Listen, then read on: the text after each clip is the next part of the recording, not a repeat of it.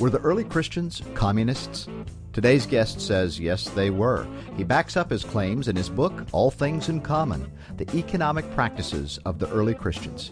Economists, they, they love to do this, where they love to try and find every aspect of human life and try and find out how this is actually self interest and how uh, everything can be boiled down to just uh, different forms of bartering and, and different forms of uh, profiteering. And basically, what they're trying to do is just rid uh, the world of, of altruism, of uh, relationship, of uh, moral obligation, of uh, communism. Roman Montero talks Christians and communism.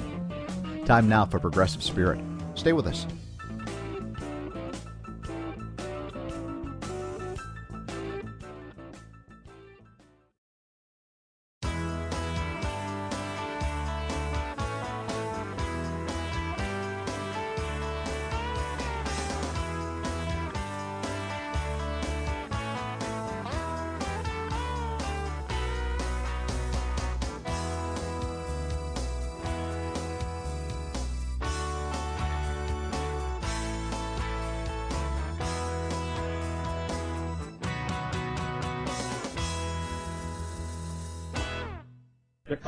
Democrats is an insult to the millions of loyal American Democrats.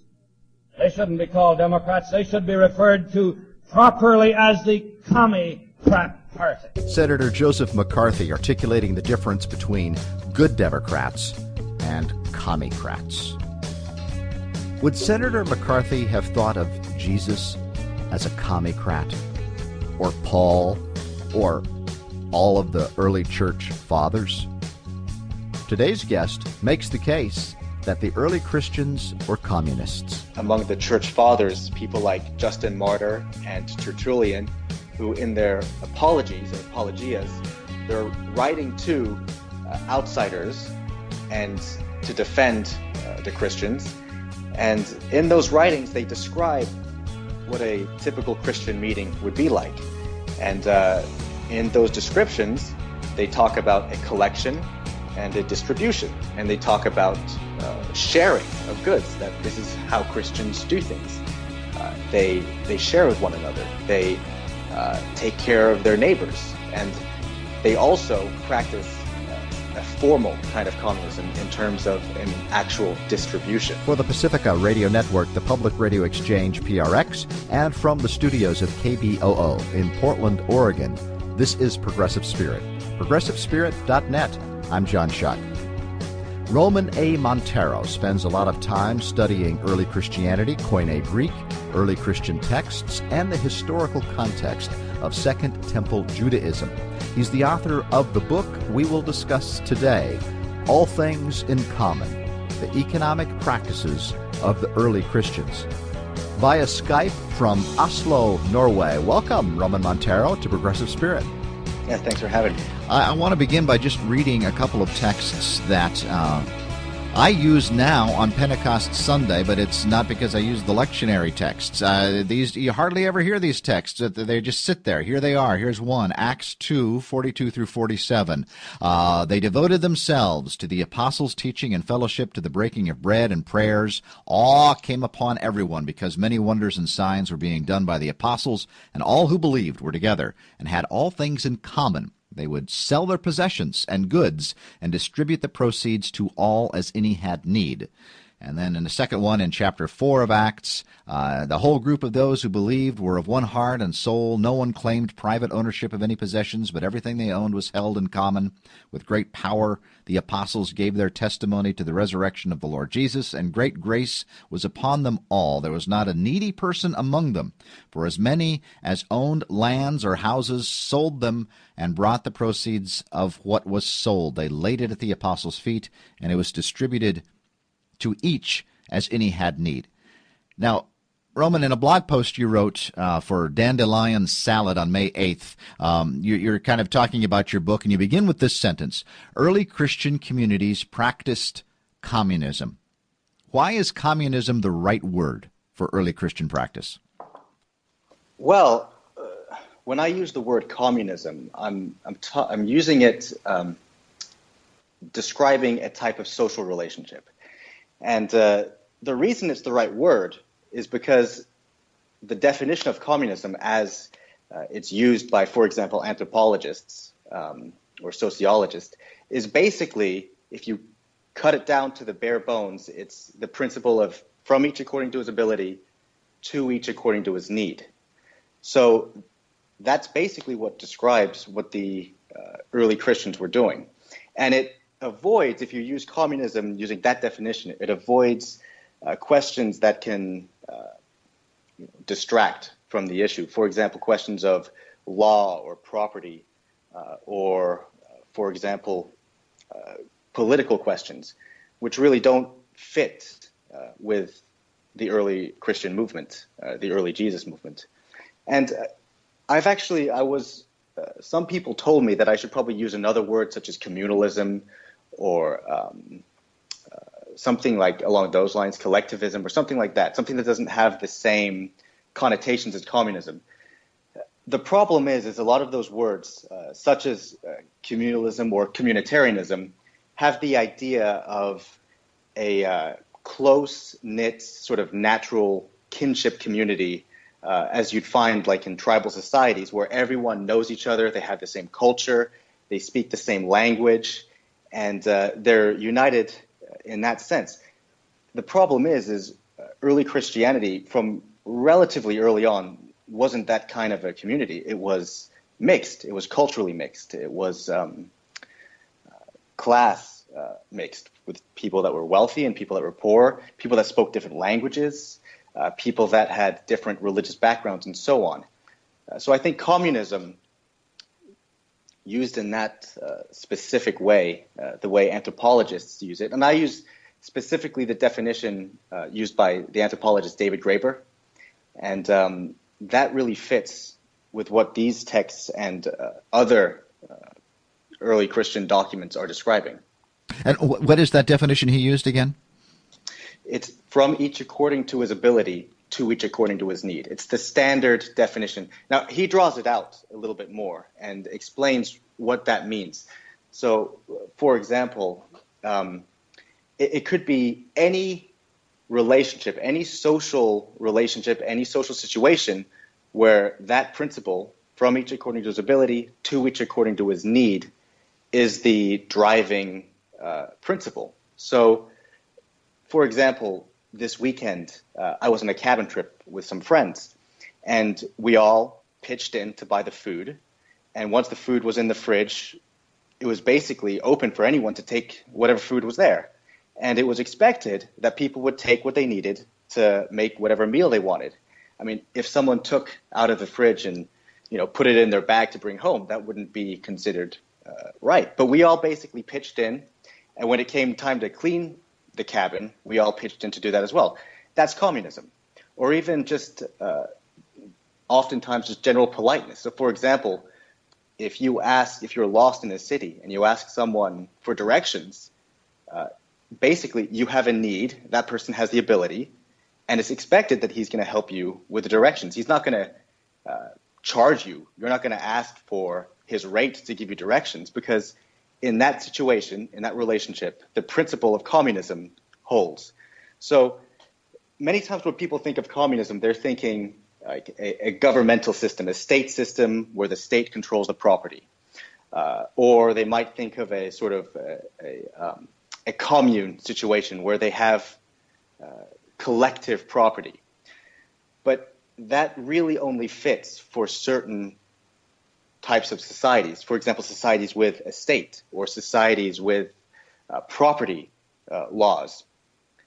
That's not universal. You know, there are many societies that did not have a state or did not have defined property laws. So when I talk about communism, I'm talking about in this very broad sense of how people relate to each other. And it's as opposed to things like hierarchy or exchange. In fact, David Graeber uh, says that all social relationships could be broken down to communism, exchange, or hierarchy.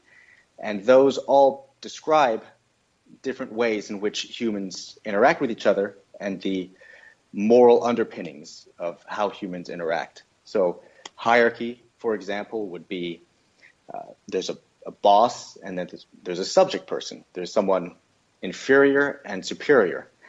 And the superior one gets to tell the inferior what to do. He gets to make the rules. And so uh, there are certain things that will accompany that. So, for example, if he's, he will dictate what needs to be produced, what will be done uh, with uh, the things that are produced, the goods and services, and uh, that's the relationship. Exchange is basically um, market activity, uh, things like that, quid pro quo, uh, you know, tit for tat sort of situations, and usually that's when two people are considered more or less equal, uh, and they want to exchange goods, generally at a, um, it's considered to be equal what they're exchanging. And once that's over, the relationship's done. It's a contract based relationship. There's no lasting obligation, as there is, for example, in, in hierarchy, where the person in charge um, gets to decide how long the relationship goes, usually. Communism is different from all of those in that it uh, doesn't necessarily take into account uh, rank or equality. It's just basically everyone's expected, everyone has an obligation who's involved in the relationship to do what they can for uh, whatever is needed to you know, whatever is needed to get done, and everyone's expected to take uh, from uh, the the common pool or take whatever resources they themselves need. When people think of communism, they're often thinking of some utopia out there or some uh, faraway uh, totalitarian state, but really those sort of relationships are all around us. Uh, many families, most households actually function communistically. The things in the house are available for anyone who needs to use them, and everyone's expected to pitch in to help, do chores or something like that. Uh, when a lot of friends go out to a, a bar, uh, very often they'll buy each other drinks. And if one of the friends starts trying to keep track of who buys what and calculate the prices and everything, that guy would be considered to be acting inappropriately. He would be acting as though he was in an exchange relationship, whereas the appropriate relationship for that sort of situation would be communism. So I think using that definition kind of demystifies the term communism because it's often used even by people who uh, are politically radically left, like Marxists, it's used in a very mystical way, almost like a, a paradise utopia out there where there is no uh, there's no state, there's no property, everyone shares everything. But if you think about it the way anthropologists use the term, it brings it down to earth and you can see it everywhere. And you can see it really in all societies at different levels. But very often we just don't think about it because uh, of the ruling ideology, which is uh, that basically everything is uh, exchange, everything is capitalism. So, you know, when economists, for, and it's mainly economists that are to blame for this, they will examine all parts of society and assume that humans are purely self-interested, that they want to maximize their own profit, and that they really only engage with other people through contract. Uh, that they're trying to uh, get the most out of everyone. They're trying to take advantage of everyone. And that's how they model the world. And that's how many people just think uh, that the world is run, or that's how humans act. When, if you really look around, you'll see that that's not the case at all. There's many examples of uh, all kinds of relationships, all kinds of um, situations and communities that don't function on those terms that are actually communistic. If you're just joining us on Progressive Spirit, I'm speaking with Roman Montero. He's the author of All Things in Common, the economic practices of the early Christians. And so, really, when you're talking about communism, you're talking primarily about social relationships. It's kind of what human beings do naturally. Um, to uh, uh, to share goods, to share um, outcomes, to uh, participate, to cooperate. Now, you uh, really start off your book with the contradiction to kind of help explain this, I think. Uh, did they own property? and voluntarily share, or did they actually hold everything in common, as in no private property at all? And it looks like there are contradictions within those texts, but you resolve that by speaking uh, in terms of a social relationship. And when all things in common, what does that mean? Well, all things in common.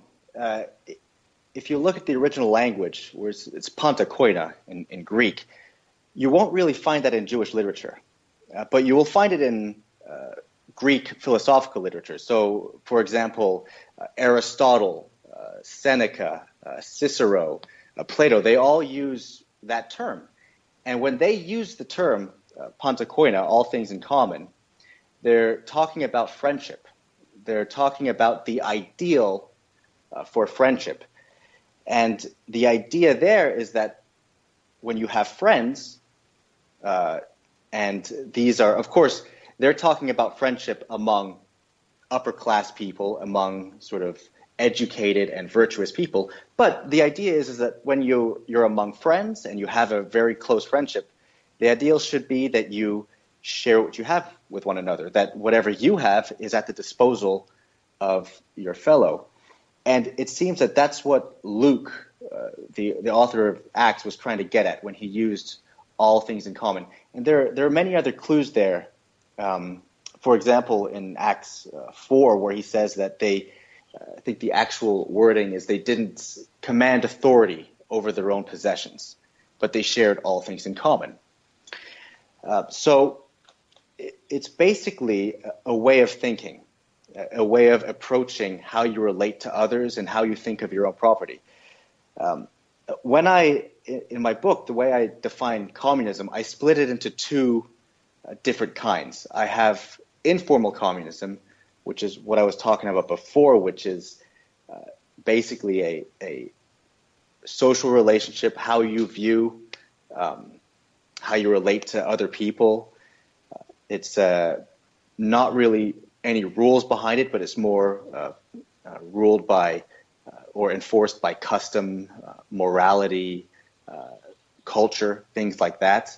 And then I have formal communism, which is where it's more intentional, more enforced by rules. So, for example, in a monastery, the way things are run in a monastery usually is communistically, but there are rules, there's uh, regulations that keep that in place. Whereas among friends, for example, taking a trip together or uh, hanging out at a bar or whatever, there usually aren't rules. It's just the way it's done spontaneously. So among the early Christians, uh, there was also what we could call formal communism in terms of a collection and a distribution uh, of goods, a collection and then distribution to the poor, to widows and orphans and, the, and so on, which was quite substantial. And there was the general injunction of how you view uh, your fellow Christian and how you uh, deal with your neighbor, and that is that you should share with them, and that what you consider what you have, you should not consider your own, but should also be shared with uh, your fellow. And uh, the Essenes, another parallel um, first century uh, Jewish sect, did something very similar. And you have, when you read Josephus's explanation of who the Essenes were and what they did, you find a, a, similar contradiction because he talks about them having all things in common, but then also talks about them giving and receiving freely, uh, not being uh, coerced to give uh, what they have, but that they give it voluntarily. And if you take all things in common to be referring to a property relationship, that doesn't make any sense. So uh, I use the example of the coffee machine in my in my home. Uh, that coffee machine is common property for me and my wife. It's literally common. So if I gave that to her as a gift, if I said, "Here, I'm going to give you this coffee machine," that wouldn't make any sense because it's already both of ours. It's both of our property. But if we think of all things in common as a social relationship, then it does make sense that they are giving or sharing uh, things with each other, and that they're doing so uh, voluntarily, because it's not a property relationship; it's a social relationship. It's how uh, they view and how they treat each other. And uh, their obligations that they have to each other. And, and you mentioned it's voluntary, but it was expected. I mean, if you want to become part of this movement, this early Christian movement, um, this ethic, this way of being, this communism was was what it was a mark of Christianity. Am, am I right? Let me. I'm, I'm here, here in the 18th chapter of Luke. A rich guy asks Jesus what he should do to be saved, and Jesus tells him, "Well, follow the law." And the guy says, "Well, he's done that since his youth." And then Jesus says this. Well, there's one thing still lacking. Sell all, the, all that you own, distribute the money to the poor, and you'll have treasure in heaven. Then come and follow me. But when he heard this, he became sad, for he was very rich. So, my question is Jesus, or the author of Luke, was being serious about this, right? Yeah, exactly. And this is all over the place uh, in early Christian literature. Uh, one example I give in my book is that of uh, Justin Martyr.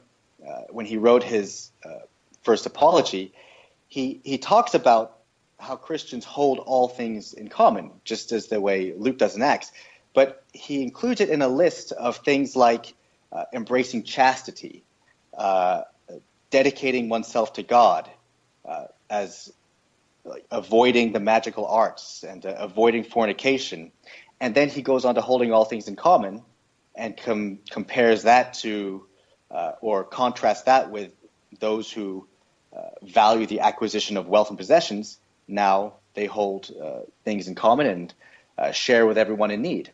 So when we hear the word voluntary today, uh, we think about it in, in modern terms. Uh, the modern concept of uh, freedom is basically that you're free to do whatever you want, and whatever you pick is just as valid. So, for example, uh, if I decide that I want to dedicate my life to uh, helping the sick and uh, caring for those in need, that's a free choice. If I decide to instead become a pornographer, pornographer and uh, you know exploit women. That those are just two equal choices, and you choose one, that's your free choice. You choose the other, and that's your free choice. The ancient concept of freedom wasn't like that. It was basically that you were free to uh, follow the, the good, the correct end. So, for example, Plato talks about this when he describes uh, Socrates. And for Socrates, if someone were to do something that was wrong, that was uh, morally objectionable, that would not be an act of free will. That would be a mistake. He'd be going against it. So, in that way of thinking, in the ancient way of thinking, the pornographer would not be exercising free will. He'd be making a, a mistake. Whereas the person who dedicated his life to help people, well, that would be uh, real freedom. That would be true freedom voluntary in the sense that it's not coerced, but not voluntary in the sense that uh, one would be free not to do so and be justified morally. I'm speaking with Roman Montero. He's the author of All Things in Common, the economic practices of uh, the early Christians. A fascinating look at uh, passages of Acts uh, two and uh, Acts chapters two and chapters four, but also uh, the, really the whole of the New Testament in in many ways here. So, in your book, uh, you contrast this behavior of early Christians with the Roman politics and economics and empire? What were Roman imperial attitudes uh, toward communism? The philosophers uh, had a positive view of communism. Uh, so they, they talked about uh, friendship and that friends ought to hold all things in common. Uh, there's, of course, the Pythagoreans who were uh, thought of of actually practicing communism and practicing a, a very strict kind of communism, and they were praised for it but it was basically limited to the upper classes. So this was uh, a virtuous sort of uh, way of living that wealthy, virtuous noblemen could do with each other, but it wasn't something that could cross class lines. It wasn't something that, for example, a, a Greek could do with a, a barbarian, or a, a, Greek could do with a uh, a poor uh, Greek, or anything like that. This was limited to the upper, upper classes. And the way they looked at uh, the poor really was uh, was very negative. They thought of them as beyond uh, dignity. They they didn't think of them as having uh, any any worth. Now there was sharing across class lines. Uh, but it, it, wasn't sharing in the sense of, uh, of communism, in the sense of that uh, people are in relationship with each other and they have obligations to each other. It was more along the lines of what they called patronage, which is where a wealthy person would give uh, gifts or uh, money to a poor person, a patron, who would in turn have to give back to the wealthy person honor and uh, loyalty and things like that. So basically, become almost like that wealthy person's servant.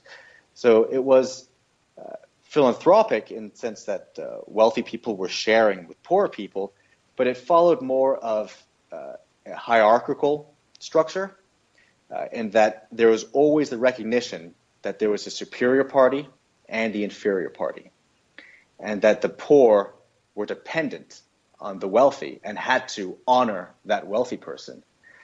Uh, and it was also exchange in the sense that it was thought to be uh, an exchange of honor for goods, for money. Uh, and so they didn't really have communism in the sense that the early Christians were doing it.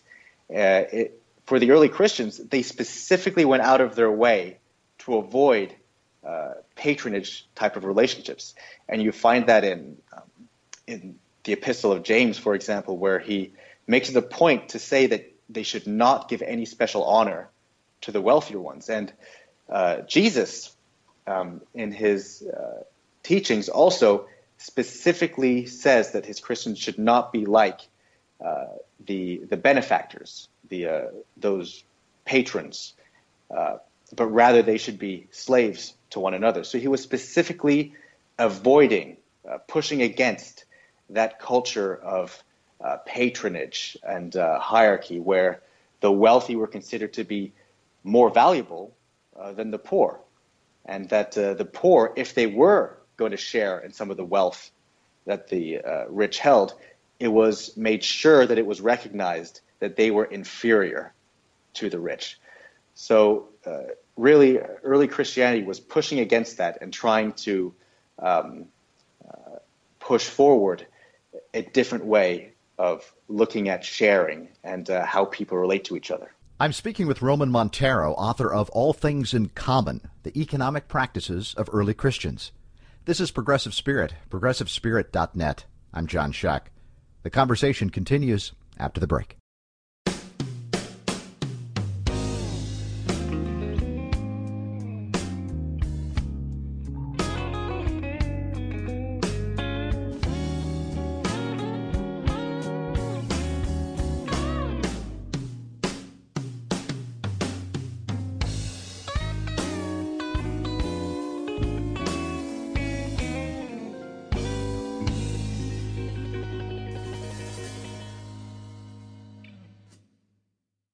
Roman Montero is my guest on Progressive Spirit. We're discussing his book, All Things in Common The Economic Practices of Early Christians. This is Progressive Spirit, progressivespirit.net. I'm John Shuck. Are you now? Or have you ever been a member of the Communist Party? Now, I uh, had always assumed that uh, these passages reflected an idealized history um, and they never really were practiced, and, and certainly not on a large scale. But you've discovered that early Christians did share all things in common and did it for some time. Uh, what is the scale, and, and how long uh, did they practice this? Well, the scale was, uh, I would say, probably anywhere there were that there were Christians, you would find uh, this sort of these sort of economic practices. Okay. Uh, and there's evidence for that basically in uh, you have, for example, um, in Paul's letters and uh, the letters uh, of First Timothy and uh, other letters like that, you find uh, passages where there seems to be rules and regulations being put in place to make sure these systems don't get or these relationships don't get abused. Uh, for example, it talks about in First Timothy who should be on and not on a list uh, for a distribution. So in that community, there clearly was a distribution that was large enough to the poor, to the widows, that people were uh, at least tempted to try and abuse it. And you have other passages, for example, where it says uh, in First Thessalonians that those who do not work should not eat. And really, if you think about that passage, it only makes sense if there was the possibility for those in the community to be eating uh, without working, without contributing, which means that there was in that community uh, a sort of communism to the point to where there was the possibility of people to become freeloaders. Uh, you have the same thing in the Didache, uh, where um, uh, there are regulations and rules uh, prescribed to make sure that doesn't happen. Uh, there's other evidence, so for example, uh, outside of the Christian literature, you have people who are enemies of Christianity talking about the Christians from the outside. So we have Lucian, who talks about a, uh, tells the story of a uh, guy called Proteus, a guy who would go around to different communities and scam them. And uh, according to Lucian, this uh, Proteus would go to the Christian communities and pretend to be part of them, pretend to be a, a leader and a, a prophet, and then he'd basically just live off the community. He would uh, in fact, uh, Lucian said that he would enrich himself. Uh, that may be an exaggeration, but it was clearly enough. He was getting enough out of it that it was worth his time. And Lucian uh, describes the doctrine of the Christians uh, as sharing all things in common, consider all common property. And he, the way he describes it is in a way mocking them. Uh, he says that they despise all things indiscriminately and consider them common property. And so he is doing that to make them look stupid, really, to make the Christians look stupid. Now, there's no reason that Lucian would be ascribing uh, to the Christians, and this is from the second century, to the uh, Christians this sort of practice, this sort of way of living, uh, if it wasn't true. Because it could be seen as something positive to philosophically minded Greeks who thought of uh, communism uh, as something positive, at least for the wealthy. But Lucian saw the Christians do this, and he thought that he could uh, twist it to make it something negative. So he tried to make it uh, some to make them look. He might try to make it look like something that uh, made the Christians out to look naive. You also have uh, in the uh, among the church fathers, people like Justin Martyr and Tertullian, who in their apologies, apologias, they're writing to uh, outsiders and to defend uh, the Christians. And in those writings, they describe what a typical Christian meeting would be like. And uh, in those descriptions, they talk about a collection and a distribution. And they talk about uh, sharing of goods, that this is how Christians do things. Uh, they, they share with one another. They uh, take care of their neighbors. And they also practice uh, a formal kind of communism in terms of an actual distribution that was well organized. Uh, in fact, it was said that they would send out actually distribution to those who didn't even come uh, to their gatherings who couldn't make it for one reason or another, that they would make sure that they also got uh, distributed to.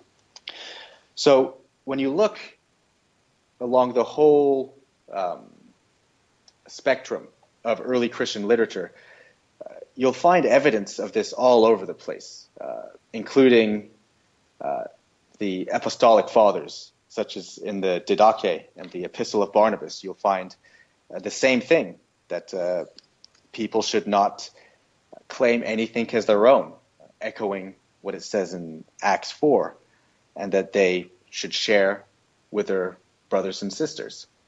So the evidence is there. It's it's there to to see if you're if you want to look for it.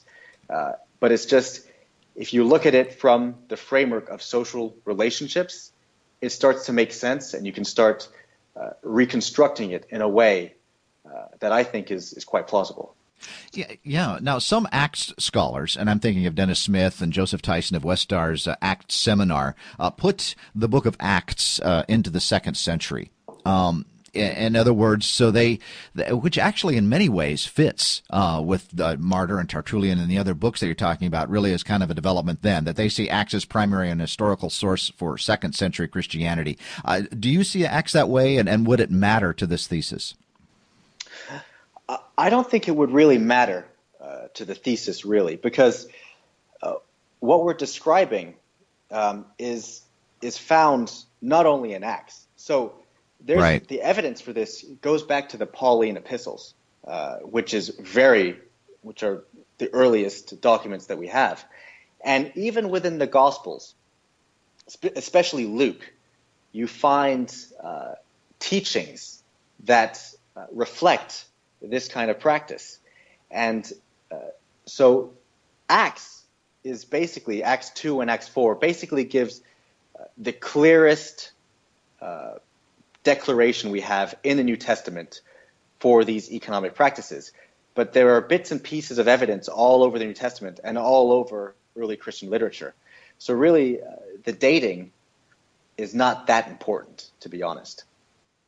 Okay, let's. I want to make a connection between these passages in Acts and the Jubilee year in Leviticus, which I've often thought about in the same way. What was a great ideal that never happened? I, and I don't. I'm, now I'm curious. Uh, if after uh, you know all debts are forgiven and people get their their uh, their property back, uh, what Jesus might have meant uh, by his parables about the kingdom of God. So the connecting the, the Leviticus Jubilee year and uh, these passages in Acts and and Jesus parables. Do you see a connection?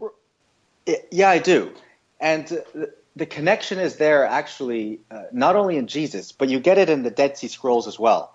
So, mm. for example, um, uh, among the Dead Sea Scrolls, you have uh, different documents that refer specifically to the Jubilee.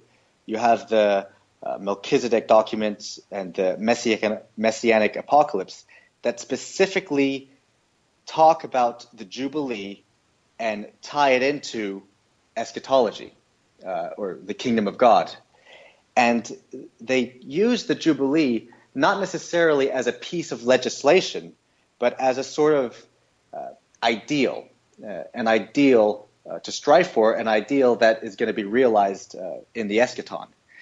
And I think Jesus is doing the same thing. So in Luke 4, uh, he Jesus quotes in his sort of uh, mission statement that he gives in the synagogue, he quotes Isaiah 61, which talks about uh, the good year uh, of the Lord.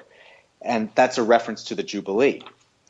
Now, if you keep, and as we know, the Jubilee was the time when the debts were forgiven, the land was redistributed, all the slaves, uh, the debt slaves were freed.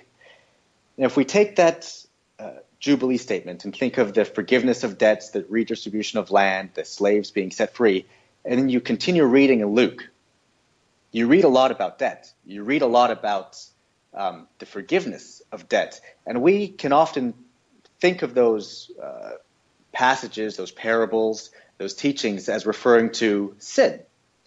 But there's no reason that the people who were originally hearing these messages wouldn't have heard it as debt. Uh, we know in first century Palestine that debt was a huge problem. Uh, a lot of peasants would have to go into debt uh, to, in order to pay the taxes and to pay rents and get foreclosed upon. And uh, so this was something that was on people's mind at that time. And so when they heard Jesus talk about, you know, debts being forgiven, that people should forgive other people's debts, and uh, even giving the parable about a, a slave uh, or, a, or, a, servant who forgives debts of other people behind his master's back, in a sense, canceling debts uh, without his master knowing. Uh, these are all things that people would uh, have taken to refer to debts. And if they were thinking in terms of the Jubilee, and the Jubilee was an ideal uh, that represented the kingdom of God, that represented how society should be, uh, those would be the terms that they would be thinking in.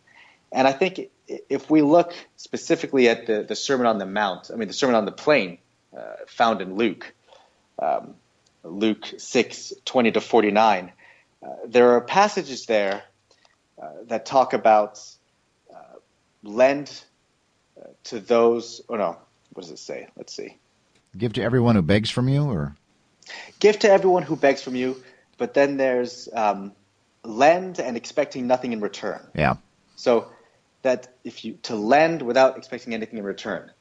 Now, if we take that literally, what that would basically be, if you lend to someone without expecting anything in return, you'd be setting up a communistic relationship with that person. You'd be giving something to them freely, but in a sense, setting it up in a way that they're now in a relationship with you, that they uh, are obligated to you as well. But if you're not expecting anything in return, there's no calculation in place. So it's not like I'm lending uh, you something and then writing down what I lent you and then expecting that exact thing in return, which would be an exchange relationship. But rather, it's more of an open-ended uh, lending, uh, an obligation that I'm putting myself under uh, for uh, my neighbor or my friend. So if we think about it in those terms, and if you think about lending without expecting anything in return, if you think of the Jubilee, that's what you would have to do. If the Jubilee was coming, all debts were to be forgiven, well, then you would lend without expecting anything in return because the debts would be forgiven.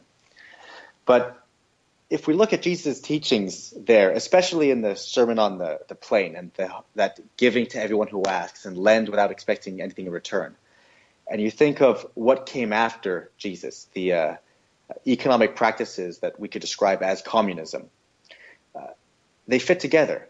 That's if we take Jesus' teachings, uh, in a sense, literally, uh, that the Christians thought they should uh, lend to their fellow Christians without expecting a return, that they should uh, give to those who ask and share with their with their fellow, and that goes back even in, in Luke to um, John the Baptist, who said, if you have uh, two coats, your neighbor has none, well, then you give him the extra coat that you have. It's an obligation. So if we take those things literally, then what happens afterwards with the economic practices of the Christians, uh, the, the, the communism, the informal and the formal communism, it fits it fits completely together. And uh, not only found in Jesus' teachings, but also in parallel communities and parallel documents such as uh, the Essenes and the Dead Sea Scrolls. So once we start thinking in those terms, it, becomes um, uh, it makes a lot more sense. Roman Montero, my guest on Progressive Spirit, is the author of All Things in Common, uh, the economic practices of the early Christians. And uh, you, you're getting there to a point of theology too, that um, that this was really connected with their understanding of how how the world worked, how God worked, uh, the eschaton. Can you talk about the theology behind All Things in Common?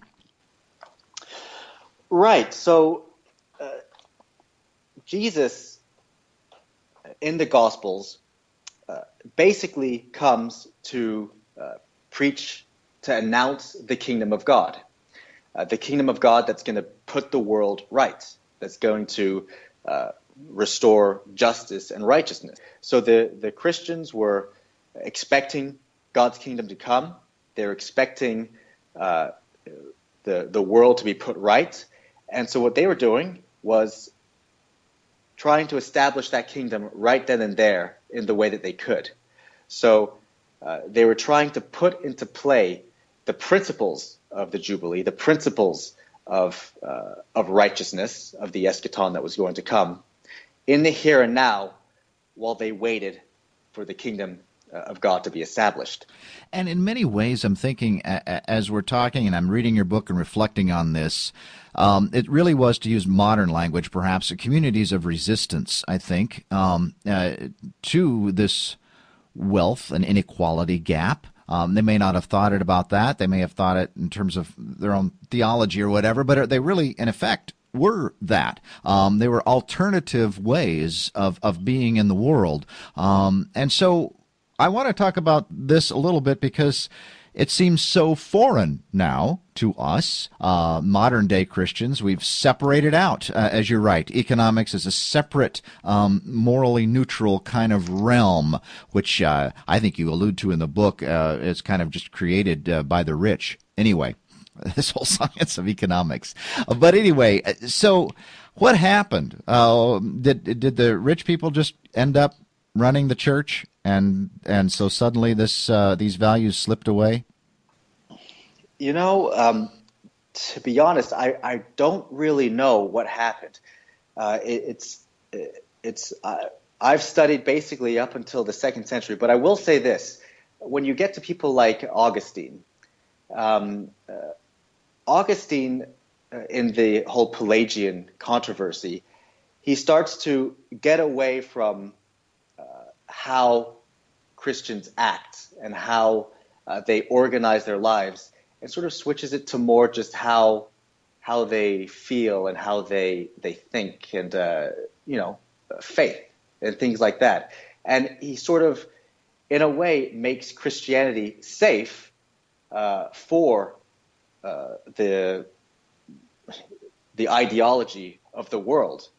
Um, one uh, passage, I'm, I'm not sure if I'm quoting this correctly, but uh, the general idea is Augustine says that you know, if you beat your slave, um, don't beat him in your heart. So don't be angry in your heart. Uh, don't uh, feel hatred towards him. But of course, you have to beat your slave because otherwise, you know, you'll lose control of, of your household. So in a way, he's uh, saying that you can have Christianity and still have the uh, ideology of the world because Christianity is just an individual, uh, personal thing. And I don't know if it started with Augustine but it, it certainly uh, reared its head uh, with Augustine. And uh, kind of a spiritualizing it, right? Kind of like, you know, it's, uh, well, equality. Well, you're equal in spirit or you're equal in the lives of the Lord. But when it comes down to really equality, you know, now there is a difference. right, I mean, right. you know, so just one, one thing about that, if you compare that to uh, the, for example, second century documents, uh, in in the uh, epistle of, of, Barnabas, he basically says in one passage in the epistle of Barnabas, uh, and the same thing is in the the Didache as well. It says, "If you are sharers in what is incorruptible, how much more so in the corruptible things?" And that's uh, all across uh, the the early Christian documents uh, and the New Testament. Basically, um, that the incorruptible things, the the spiritual things, they are tied completely together with how we live our lives in the here and now. And that's also in the Epistle of James, where he says that uh, the true uh, worship, the true religion, is, you know, uh, helping the widows and helping the needy and things like that. So this uh, spiritualization uh, came later, and uh, I don't know if it started with Augustine, but he certainly made it popular. Yeah, and today it seems uh, what you're saying, which seems so natural, is actually seems so unnatural. Uh, I, I, I imagined, imagine the church today to take this seriously. Uh, as they do all kinds of other passages in the Bible, or less or less or more so, uh, to uh, have all things in common. And what you're primarily saying in the end, I think, um, is is actually to care about people and all of their whole life that that's what it meant to be a community that we care about them um, and and actually care about them to put our own resources to use to that care. Am I your brother's keeper? I think you talked about the uh, Adam right. and uh, uh, Abel and Cain story. Yeah, uh, that's exactly what I'm saying. It's if you think about it, it's really not that radical. I mean, I use the term uh-huh. communism uh-huh. because that's what I feel is the the the correct uh, the term for it, but it's really just care about your neighbor, which I suppose actually in, in this day and age actually is a kind of radical thing to say that you are obligated to care uh, for your fellow.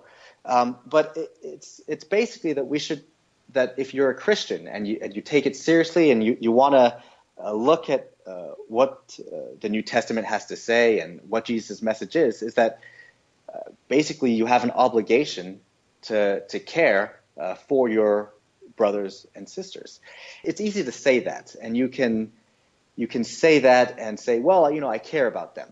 But the problem is, is that the ideologies and the, the ways of thinking, um, the market ideology that, that everything is basically uh, a form of, of market interaction. And economists, they, they love to do this, where they love to try and find every aspect of human life and try and find out how this is actually self interest and how uh, everything can be boiled down to just uh, different forms of bartering and, and different forms of uh, profiteering. And basically, what they're trying to do is just rid uh, the world of, uh, of altruism, of uh, relationship, of moral obligation, of communism. This is an excellent book, Roman. Roman Montero, All Things in Common, the Economic Practices of the Early Christians. Uh, a, a, well done, well researched, uh, well argued uh, book that should change us. Jesus was a communist, Paul was a communist, the early apostles were communists, and we ought to be too. I'm gonna pre- I'm gonna go preach that. Roman, uh, thank you so much uh, for this book and for being with me today. Thanks for having me. I appreciate it. Progressive Spirit is heard every week. On Progressive Spirit, you hear interviews with cutting edge scholars, authors, and activists who have something to say about social justice, human flourishing, and things that matter. I'm always on the lookout for interesting guests. The more non mainstream, the better. I'm looking for people who are telling the truth and have evidence to back it up. This is serious business, living in the empire run by the deep state. We need freedom of the airwaves and the internet, and we need truth tellers with the courage to expose the lies of the criminals in high places. Thanks to the following stations for carrying progressive spirit WETS, Johnson City, Tennessee, WEHC, Emory, Virginia, WPVM, Asheville, North Carolina, Kutztown University Radio, Kutztown, Pennsylvania, KFZR, Frazier Park, California, KCEI, Taos, New Mexico, KZ88, Cabool, Missouri, WLRI, Lancaster, Pennsylvania, and KVOY, Norman, Oklahoma, as well as now and then a variety of Pacifica network stations. If you enjoy the show, ask your local public radio station to check it out and consider adding Progressive Spirit to its weekly lineup. Progressive Spirit is formatted for radio and is distributed through the Public Radio Exchange, PRX, and the Pacifica Radio Network. You can also catch Progressive Spirit on podcast. Catch it on your favorite podcast app. And if you like the show, please share it on your social media and say nice things. The website is progressivespirit.net, Facebook, Twitter. I do all that too. I'm also the leader of a progressive congregation in Beaverton, Oregon, Southminster Presbyterian Southmin.org org. Progressive Spirit is produced in the studios of KBOO in Portland, Oregon. I'm John Shuck. Be well.